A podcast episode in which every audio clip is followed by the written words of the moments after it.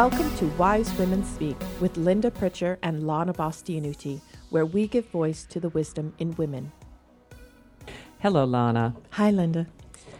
We're here today with uh, Heidi O'Donnell Eastman. Heidi's been an educator for 23 years. Her tenure in education includes instructional leadership and curriculum design. Her award winning curriculum and courses have been recognized and taught internationally. She is the creator of the Port to Port program. Port to Port uses place based experiential learning to uncover the implications of the natural and human resources and ideas which flow into and out of ports. In 2015, she was nominated National History Teacher of the Year by Gilder Lehrman Institute of History in New York City. Heidi is fluent in French and considers herself bicultural. She co founded the French American School of Rhode Island, a bilingual school grades pre K to 8th. Last and not least, Heidi is an artist and a painter. Her work is inspired by the places she travels as well as the seacoast where she lives with her architect husband in Westport Point, Massachusetts. Together they founded Belle Maison Westport and O'Donnell Eastman Design, we're really happy to have you here today. Thank you. So, one of the things that's really important to us at Wise Women Speak is the way women navigate and have navigated their lives. And um, thinking about you and, and looking at your, your history, um, I'd like to dial us back to the time when you were in Provincetown growing up and how you navigated from that point forward. Did you know what you might eventually be doing? Did you have some early direction, something that just really came alive for you as a child? No, I absolutely did not know what direction I was going in, but I uh, was very drawn to the sea. Um, I grew up, you know, as you said, in Provincetown on Cape Cod, and it was really a magical place and a magical time. Uh, one of my earliest memories is when I was a very, very young child, I think maybe three years old or, or so. And I was at the water's edge. It was a beautiful evening. And I remember looking out at the water. It was, you know, sparkling like a, a series of diamonds and my little nightgown was getting wet. The waves were lapping in and out, and just this uh, sense of of wonder and uh, and beauty, and being intrigued by the waves, you know, hitting the shore and then going out and coming in again. So, I have um, been drawn to this always, and I have um, been very interested in navigation without really knowing it. You know, it took me until recently to realize yes, there is a, a common thread in all of this. Yeah, that's such a magical description of you and the tide and the stars. I love that. Tell us about you mentioned that it was sort of a magical time and a magical childhood. Why? It was magical because it was very free. Um, the town, you know, is very different now. It's much more, you know, populated. Um, growing up in the 60s and 70s, um, riding our bikes through town, beach combing on the beach, uh, you know, hanging out with our friends, um, very easygoing. Um, everyone knew each other, so that was, uh, you know, it's really fun. And very much surrounded by a lot of beauty artists. It's of course known for its uh, you know being you know one of America's or the oldest art co- art colony in the United States. Um, surrounded by all kinds of artists, and they were in my backyard. They were across the street. You know, so my mother, you know, was an artist. So it was um, because of the beauty and the natural light that these people were drawn there. Did you start painting or drawing at an early age? And did you see that as something that you thought you would always do? Did it seem like that that important to you or not? I wasn't thinking about the future. It was it was something I was always doing. I was always drawing and doodling, and um, my mother instilled this in us as well. She bought us all easels. Um, all six of us, and would have us out drawing or painting in the yard. Um, and like I said, we were surrounded by people who were in the arts. So this was very much a part of who I was. Very Yeah. much. I also um, remember spending a lot of time at the Studio Shop, which is this fantastic uh, art supply store in Provincetown. I was just intrigued by everything in there, the paints and the the brushes and all the materials that artists use and I love the smell and the look of it and it was just a place that I always wanted to be. I'm kind of fascinated by your mother a little bit, and and we did talk before we we got on for the podcast, so I know a little bit about her. But can you tell us a little bit about what she valued in life and how she maybe showed that to you? She really valued um, beauty and she um, loved history tremendous you know she loved it tremendously and she exposed us to that at an early age uh, in fact dinner table um, time was like a history lesson whether we liked it or not From art class to history lesson. and that definitely you know was rubbed off. Um, she was a great entertainer. She um, had amazing style, um, really fantastic style, and uh, so this is something she you know gave to us. And when I think about it, I always think about her lesson of making life beautiful. You don't need a lot, but uh, some fresh flowers, a good scrubbing, a, you know, a can of paint, and you can transform any space. And I really believe that. Yeah, that's the making uh, something out of nothing or out of very little. It's such an important thing that people people feel like they have to have a lot already going for them before they can do something else new, and yet. At, from the earliest, simplest stages, from nothing, you can create something and something of beauty and meaning to people. Something delicious as well. Yes, and something delicious. she uh, she would tell the story of Stone Soup, the woman in the town center, uh, you know, with a big pot boiling water, and people would come by and say, "What are you making?" Well, I'm making some delicious soup, and and you know, so my mother told the story to us endlessly, and someone and she said, "Well, it would be much better if you would add a carrot. It would be so much more delicious." And of course, someone dropped in a carrot, and then an onion, and a piece of beef or whatever. And so we heard the story endlessly growing up, but it really is a metaphor for life. You know, Yeah. um, starting with nothing and adding your experiences, uh, the people you meet, the places you go, and you've created something by the end of Yeah. the story. When my children were little, I used to read them a book called Something from Nothing. And it was a charming little book about this little boy whose grandfather made him a jacket. And then as he grew, the the grandfather would make something new. So it evolved into a vest and then it evolved into a scarf and then it ended up being a button. But all the scraps from everything he made each time would fall through the cracks of the floor and the little mice would take these scraps and they would create something. And as you say, it is a metaphor for life. We we often get stuck in our lives thinking, you know, it has to be ready made or something has to be presented to us as if, well, that's what I'm going to do. It's already a, uh, you know, a, a placeholder for me. When in fact, most of the time, uh, well, actually, all the time. We create our lives from nothing. They evolve. They are. It's the creative process that that um, makes a life. And it's going on in everyone, even if Yeah. they don't recognize it. And for you, clearly you recognized it at, at an early age. So Heidi, you you eventually became a teacher, but something tells me that there was some space in there where you did some other things. So how did you get there? How did you know you wanted to be a teacher, or did you just fall into it? I definitely did not know that I wanted to be a teacher. It didn't come till I was in my early 20s when I had done a significant amount of traveling uh, and had been living in Paris studying art and art history.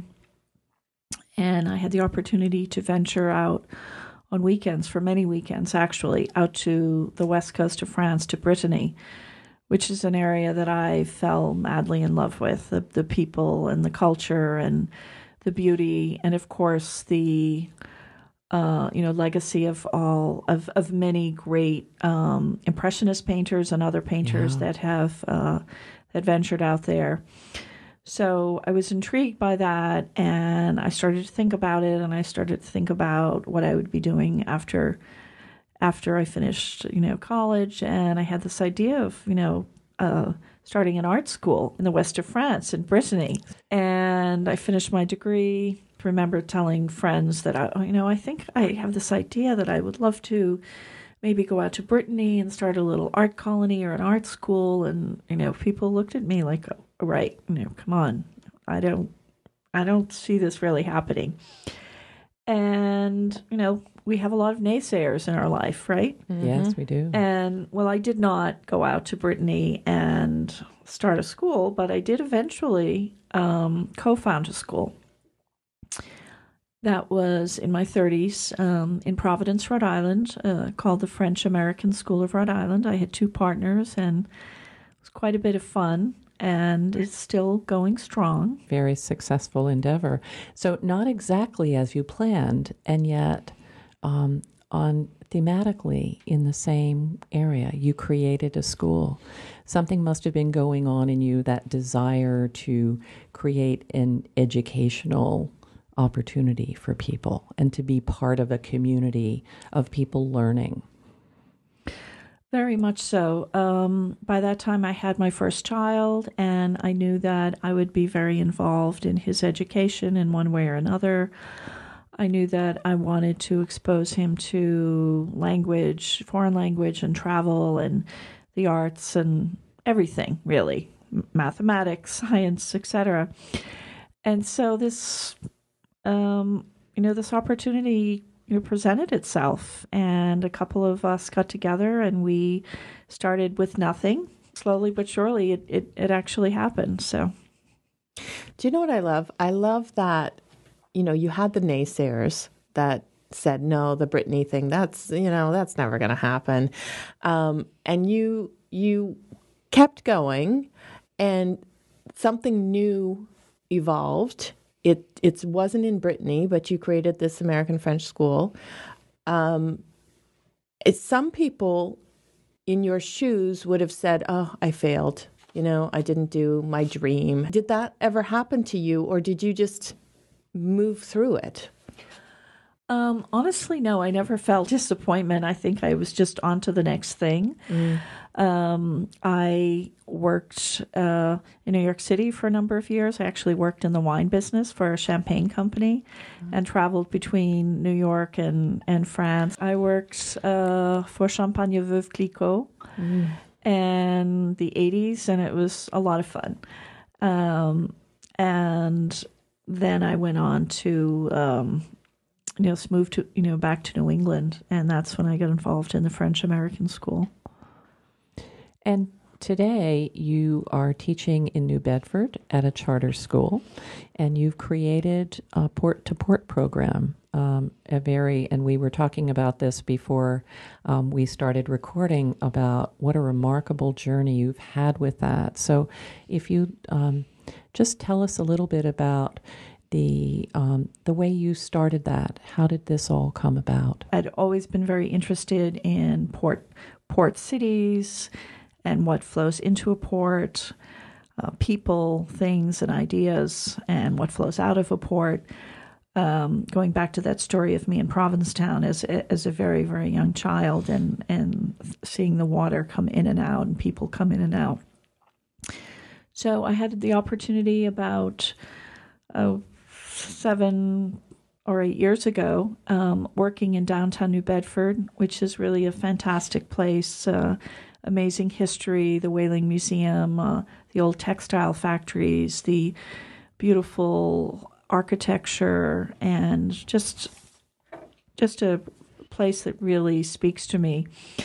And I had the opportunity to um, be one of the sort of teachers who would move to this new campus downtown and someone had asked me to maybe consider teaching the history of New Bedford and and I was intrigued but I said you know I'm really not the best person to do that there are like amazing historians that know so much more about New Bedford but I do know a lot about world history and port history, and I could develop something. And so it started organically, and it's grown to something international.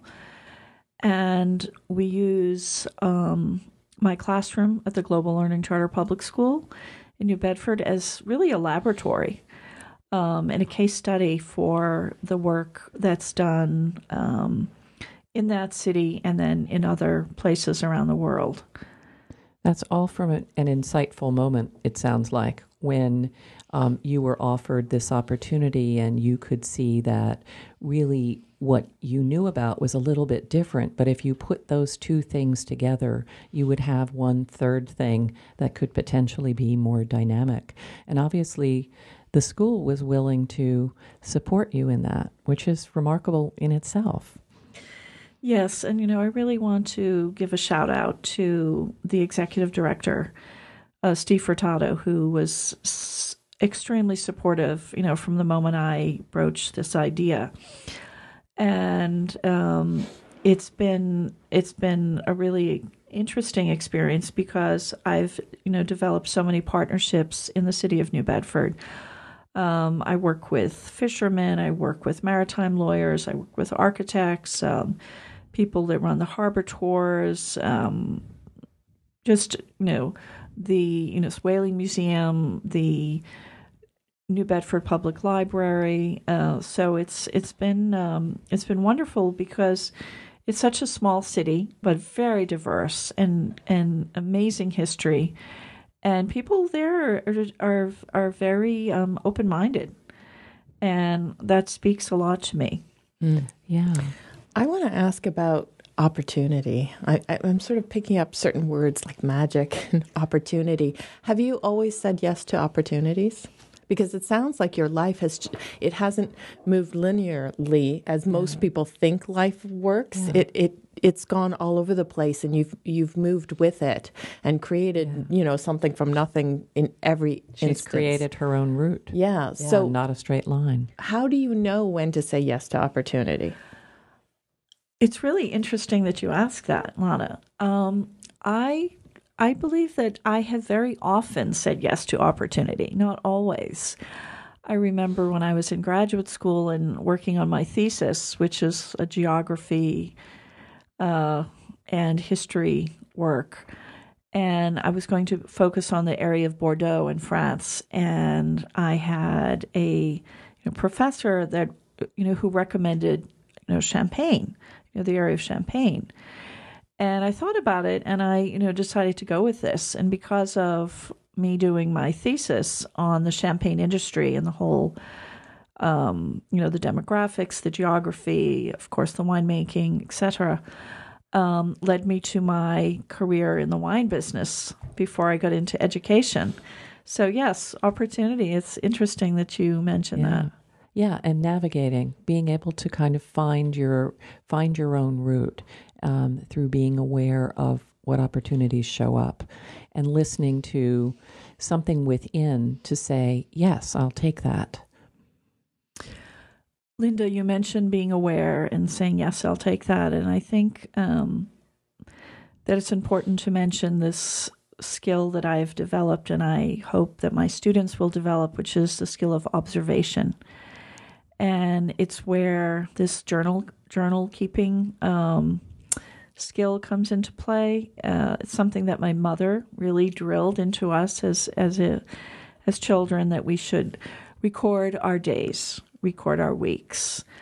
And I didn't like it at all. I didn't like the idea of it. I tended to doodle or draw but um, that was your idea of journaling, right? That was yeah. my idea of journaling, and I still include a lot of doodling and drawing and sketching in my journals.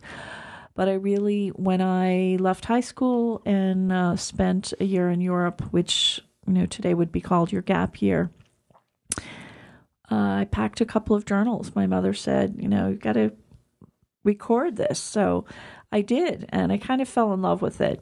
Um, and so I have, you know, many, many old journals, you know, sitting about and many new ones as well, which are filled with, you know, filled with my drawings or um, observations of the day. And so when I became a history, you know, a teacher of history, I was intrigued by those people in history, those great people who made a difference in the world, like some of the scientific revolutionaries. I'm thinking Galileo, I'm thinking Newton, Copernicus, and how they got to where they were to leave an incredible um, mark, you know, mm-hmm.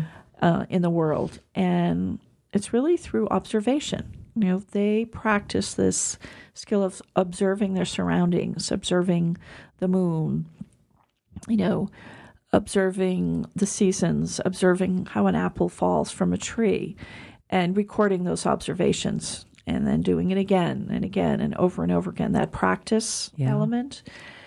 And so, as a teacher, I am always curious how students learn and how students get to where they really know something. How they go from asking the question, Where am I going? and then how am I going to get there? And what will we be able to do, or what will I be able to do when we get there?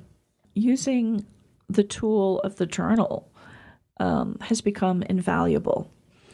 I find that my older students really grasp onto this. My students at university level, graduate level, high school level, they're still in the process of you know figuring this out and not quite sure how this tool will really help them but it's really a tool that all disciplines use artists and scientists yeah. and mathematicians and architects and mm-hmm. chefs you know they you know they it, it's that process of you know it's refinement.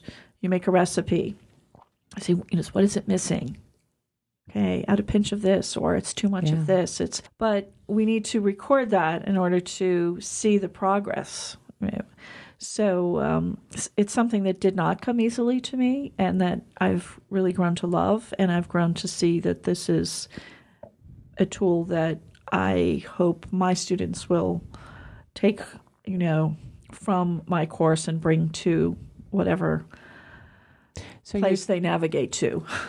So your students are um, are learning about the the flow of ideas and people in part through the journaling that they do, the observation, the questions you pose. Um, you've taken your uh, your program outside of the United States to other ports and places around the world, and um, how has that been? How has that been received? Um, what have you been doing in these far flung places? It has been um, an sort of ongoing journey and tremendous. It's it's brought me you know tremendous amount of insight into the cultures and people, the places that I visit. Um, I always feel like I get more from my students than they get me, you know, from me. Um, I started first in France, in Marseille and Corsica, and then I moved to um, St. Gallen, Switzerland. St. Gallen is a very beautiful city where Switzerland and Germany um, and Austria meet. And I was invited by the Swiss government to to teach there and teach uh, at a school for teachers and really um, expose them to place based learning and experiential learning and port to port. And from that point, I've met, um, you know, those students have gone on to have their own programs and continue to connect with me. And then other students that I've had, I went from Switzerland to Ireland, Dublin, Donegal, to Estonia, which is really quite a fascinating place, um, Tallinn and, and Tartu, the University of Tartu, and Glasgow, uh, University of Glasgow in Scotland. So it's been um, it's been really quite incredible because I'm able to connect with my students in Massachusetts while I'm out in the field. Um, so we do video chats, Skype, or whatever and it's really fun for them to see what I'm doing and to meet the students that I work with, you know, while I'm abroad. Um, it's also um, been interesting to see other things that have developed from that experience. For example, uh, there's a student that I had in St. Gallen who is from Fribourg, uh, Switzerland, and her name is Natalie, and she has gone on to, uh, you know, be an educator, and she also works in Uganda. And she has created a program where she is rebuilding a school in Uganda, and she and I have connected, and now I have a student at the Global Learning Charter Public School in New Bedford who has taken on this project and is going to really do some um, public awareness about this project. And um, so it's quite interesting. And that's really a port to port story. It's Yeah, really it's the, the f- people. the ideas and the things flowing in and out of a place and the implications. So it's like you know the uh, the drop in the water and see how far the ripple spreads. Yeah, that connections and the flow of ideas. I want to um, know how these opportunities are coming about for the government of Switzerland to say, "Hey Heidi, could you just come on over and how is this coming about?" Well, Lana, it's really it was an opportunity that presented itself, and I it was you know somewhat of a competition, and I applied, and Okay. they they chose me, and, So you said yes. and I said yes, and then Heidi says yes. and since then it's it's been really word of mouth. I mean Yeah. it's I, I i have a few well a number of actually places lined up that are through people that have either been part of the program my program or known someone and and you know put me in touch with someone. And so it's grown organically mm-hmm. absolutely.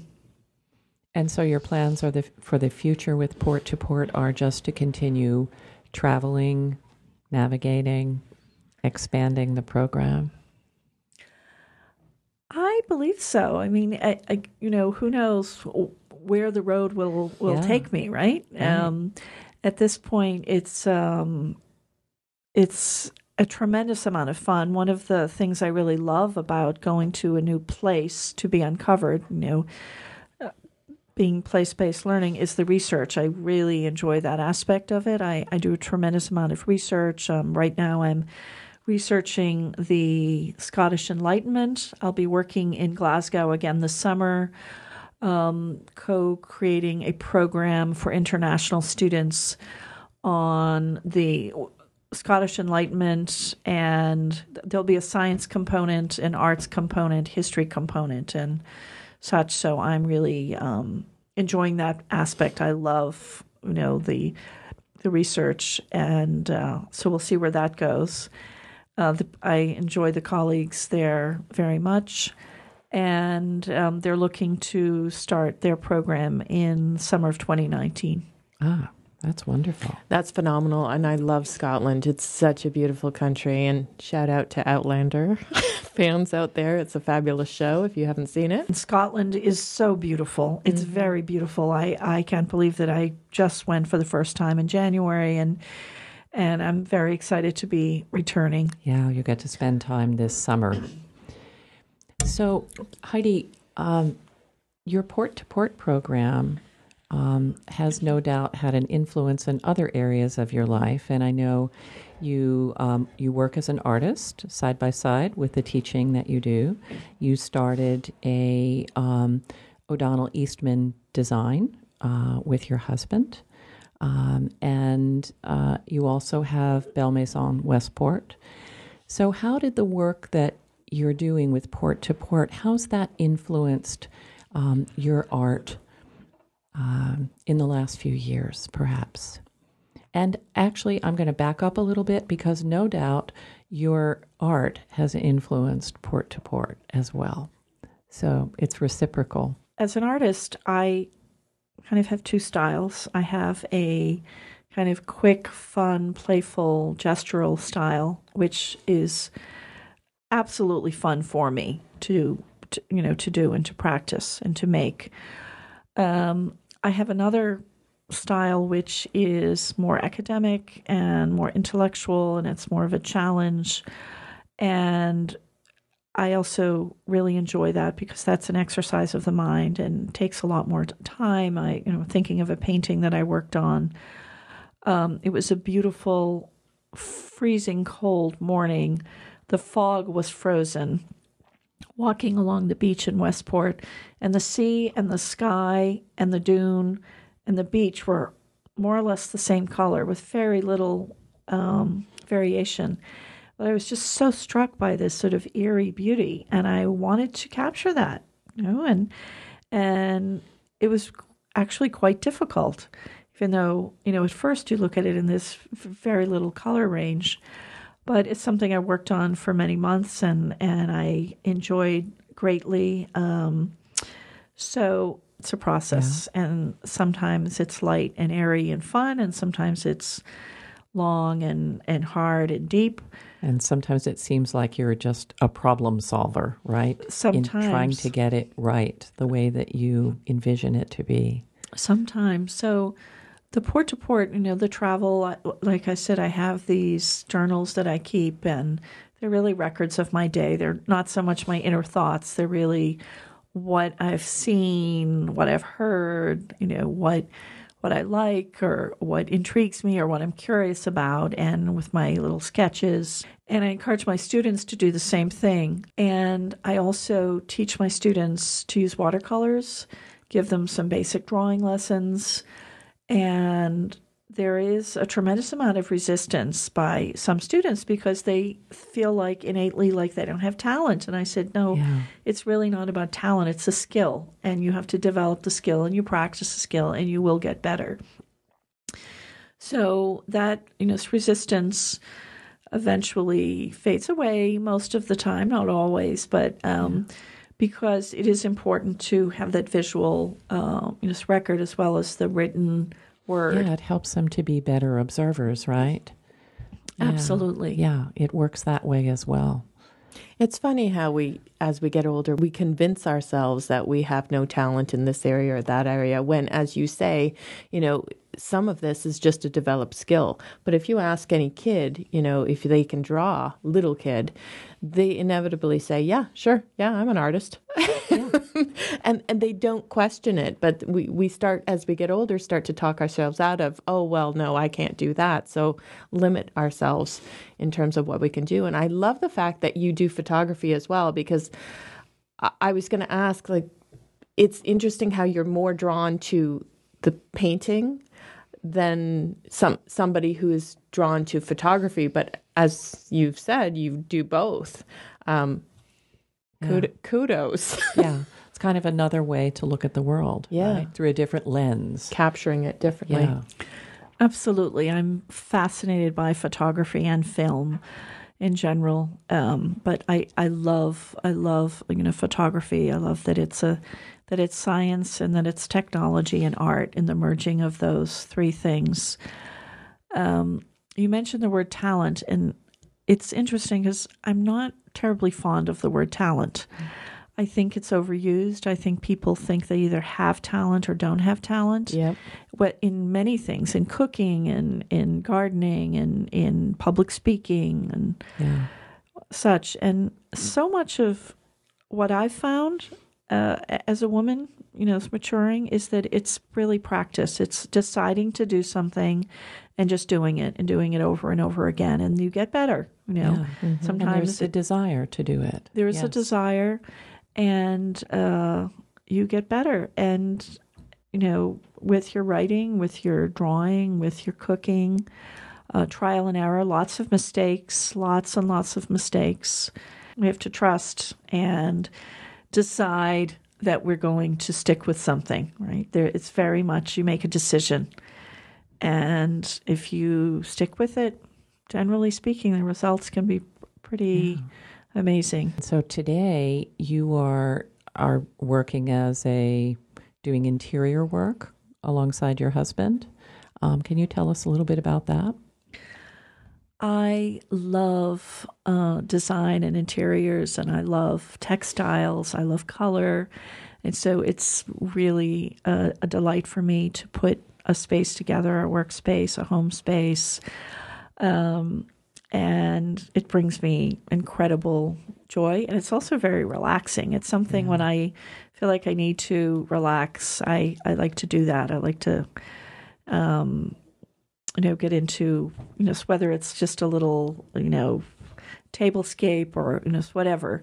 So it it's and it goes back to beauty and surrounding yourself in a beautiful environment. I, I find it very important. I, I you know I've literally rejected things because the space was just I couldn't be in it. I couldn't work in it. I couldn't live in it. I couldn't be around it. Um, and it and I'm not in any way talking about opulent beauty. I'm talking about sometimes just you know very simple beauty. It's really really fun to work with people and see a space transformed uh, for them. I see this as sort of circular. Um, you know, we, we started talking in the beginning of our conversation about magic and, and a magical period of time. And it seems like magic, wonder, and beauty have infused your pathway, your journey in life throughout. And it's been a pull for you, not a push. It's just been a pull, and you've moved organically throughout your life with these sort of navigational Yeah, markers yeah. you know and and it's just incredible. And i think another really beautiful thing that's sort of informed your life has been wonder uh, you know that curiosity and open-mindedness that you you've talked about or referenced.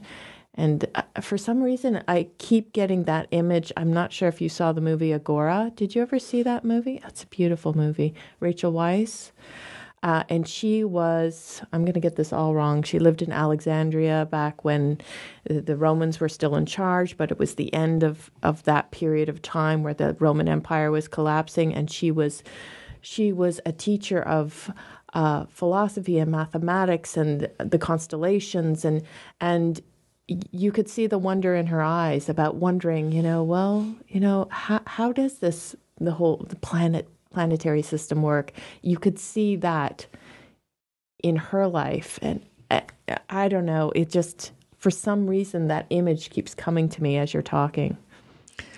Wonder is something that you know I hold dear to me. I, I when I do travel or when I'm at home, you know, when I'm at the beach, I, I um, love the tactile senses and and I, you know, I tell my students, and sometimes they joke, and, and, I say, you know, when I go off somewhere, I love to touch the building. Like, okay, I want to touch this building that Napoleon was in.